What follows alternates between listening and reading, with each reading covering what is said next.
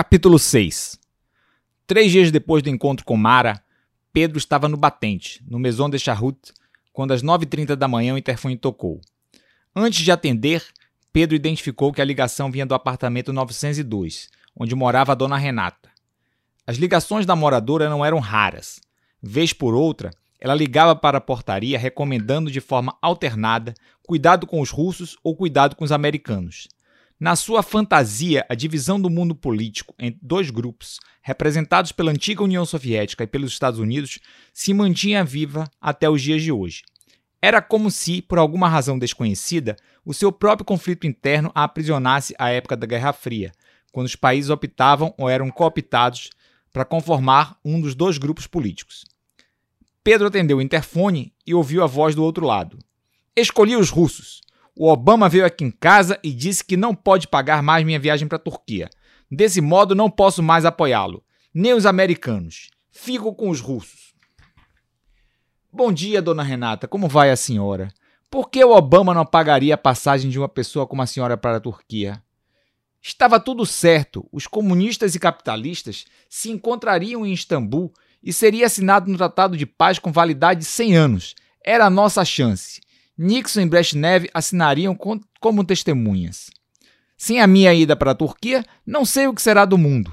Não é mais possível garantir que não teremos uma terceira guerra mundial nos próximos 5 anos. Fique tranquila, dona Renata, vai dar tudo certo. O mundo ainda há de reconhecer a participação da senhora para que a Guerra Fria jamais tenha chegado a esquentar. Dona Renata desligou satisfeita. Pedro sabia como esfriar os ânimos e a agitação da fera. Em algumas das poucas vezes em que ficara sozinha em casa, ela descera para a portaria e arrumara confusões das mais diferentes ordens. Na primeira delas, quando Pedro não a conhecia suficientemente, fez com que ele largasse tudo e a levasse à Rua Ilhéus, no Rio Vermelho, onde asseverava que sua filha jazia no meio da pista atropelada. Somente ao chegar à rua, disse que o informante do acidente era o Pimenta, uma das vozes capitalistas que a acompanhava. Pedro ligou para a filha de dona Renata logo que retornaram ao condomínio e só assim conseguiu acalmá-la. Nas demais vezes, um pouco de atenção e conversa foram suficientes para convencê-la a voltar para casa. A atenção de Pedro era retribuída com chocolates e objetos de artesanato, cuja confecção distraía Dona Renata, retirando-a por instantes do seu mundo alternativo. Pedro tinha uma caixa cheia de pulseiras e brincos de contas coloridas que lhe foram presenteados pela moradora.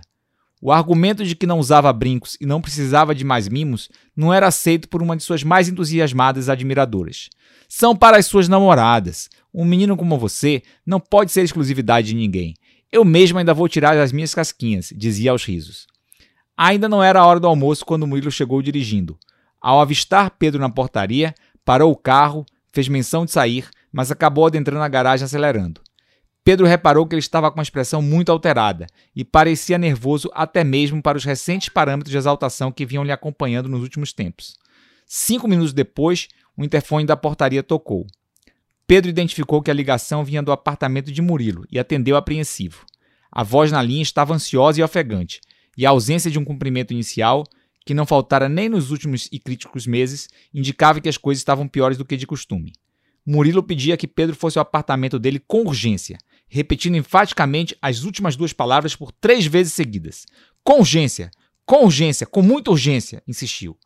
Bastante preocupado, Pedro ligou para Nelson, pedindo um substituto temporário, alegando que recebera de um morador um pedido que fosse ao seu apartamento.